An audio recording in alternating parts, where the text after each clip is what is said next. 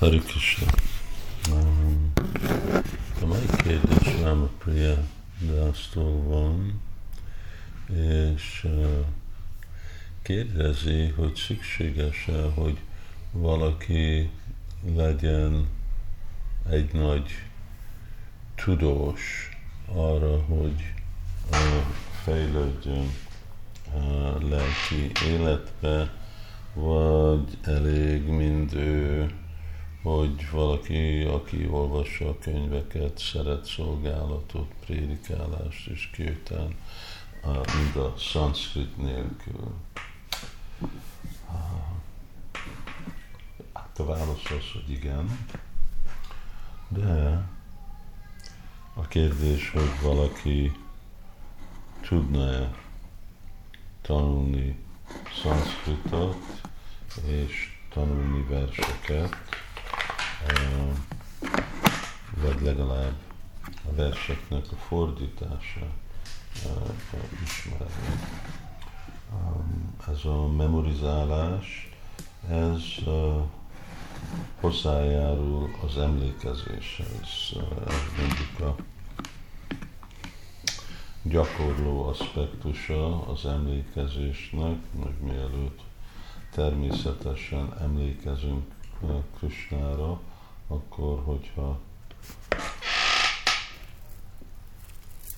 memorizálunk dolgokat, akkor hát az egy jó önmagunknak, hogy így emlékezünk Krishnára, és a másik meg főleg a prédikálásra egy fontos dolog, hogy uh, egyértelmű, hogy uh, amit mi mondunk, az, az akkor hivatalos, és nem, nem mi, mi találtuk ki. De végre mi a cél, legalább a mi szempontunkból, memorizálni sok verset, hát arra, hogy emlékezni Krisnára. Ha másképp úgyis emlékezünk Krisnára, emlékezünk Krisnára természetesen, akkor is van valami akadály, hogy miért nem tudnánk, csak valahogy nincs benne természetünkre emlékezni versekre, akkor akkor nem, nem egy köteles dolog. Tehát persze. A, avval, hogy dicsérni Krisnát, használni, vagy Krisnának a saját szavát, a Bhagavad Gita-ba, vagy a más nagy szenteknek az imáit, akkor ezek, ezek mind úgy hozzájárulnak a ahhoz, hogy, hogy még akarjuk dicsérni Krishnát, és a másik dolog, hogy meg az ő szavuk, az ő tiszta hangvibrációk, ez meg segítenek és inspirálnak. Aztán persze van egy különleges hangvibrációja a, a szanszkrit nyelvnek, főleg amikor már Sukamukadamritadra samcsutam, amikor már ez volt említve, más nagy szenteknek a száján át, és amennyire tudjuk, akkor ez jó dolog.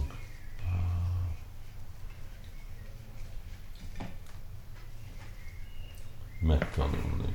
És hogyha ennek nincsen semmi lehetősége, nem tudom, valami oké, de ne legyen azért, mert, mert lusta vagyunk.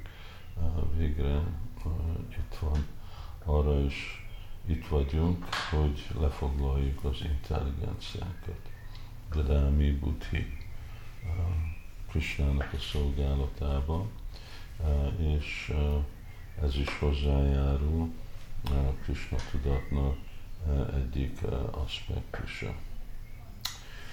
Szóval, de ahogy mondtam, már a végeredmény az, hogy végre mindig úgy is emlékezni Krishnára és szeretni Krishnát, akkor, hogyha az már van, akkor ezek a dolgok részletek, és akkor majd következő életbe, akkor természetesen fog jönni majd a szanszkrit, vagy a vajsbász, azon függve, hogy mi a mi destination. Végcél. Végcélunk. Igen. Ebben kapcsolatban van egy másik kérdés, egy Baktin Dovilből től, aki mondja, hogy valamikor odaadó szolgálatnak a gyakorlata túl nehéz neki, és úgy részletezi, a, mit, mit csinálni. Hát pont az, hogy ez olyan, mint a Krishna tudat, olyan, mint iskola, és akkor tanácsadók, lelki tanítómester, olyanféle feladatok, olyanféle gyakorlatot kell csinálni, amit tudunk csinálni. Őszintén tudunk csinálni, nem elkerülni, és, és akkor szvé szvé adikára jénista. Ez a, ez a szabály, hogy mindenki gyakoroljon azokat a féle dolgokat, amire neki van adikar kapacitás. És hogyha úgy természetesen, és őszintén úgy haladunk előre, akkor úgy fogunk menni lépésről lépésre.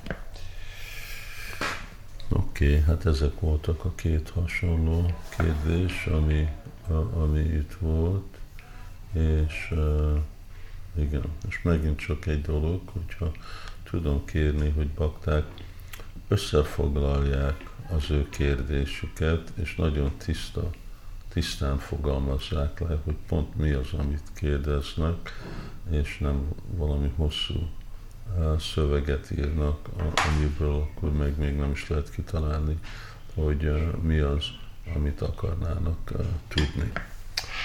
Hari Krishna.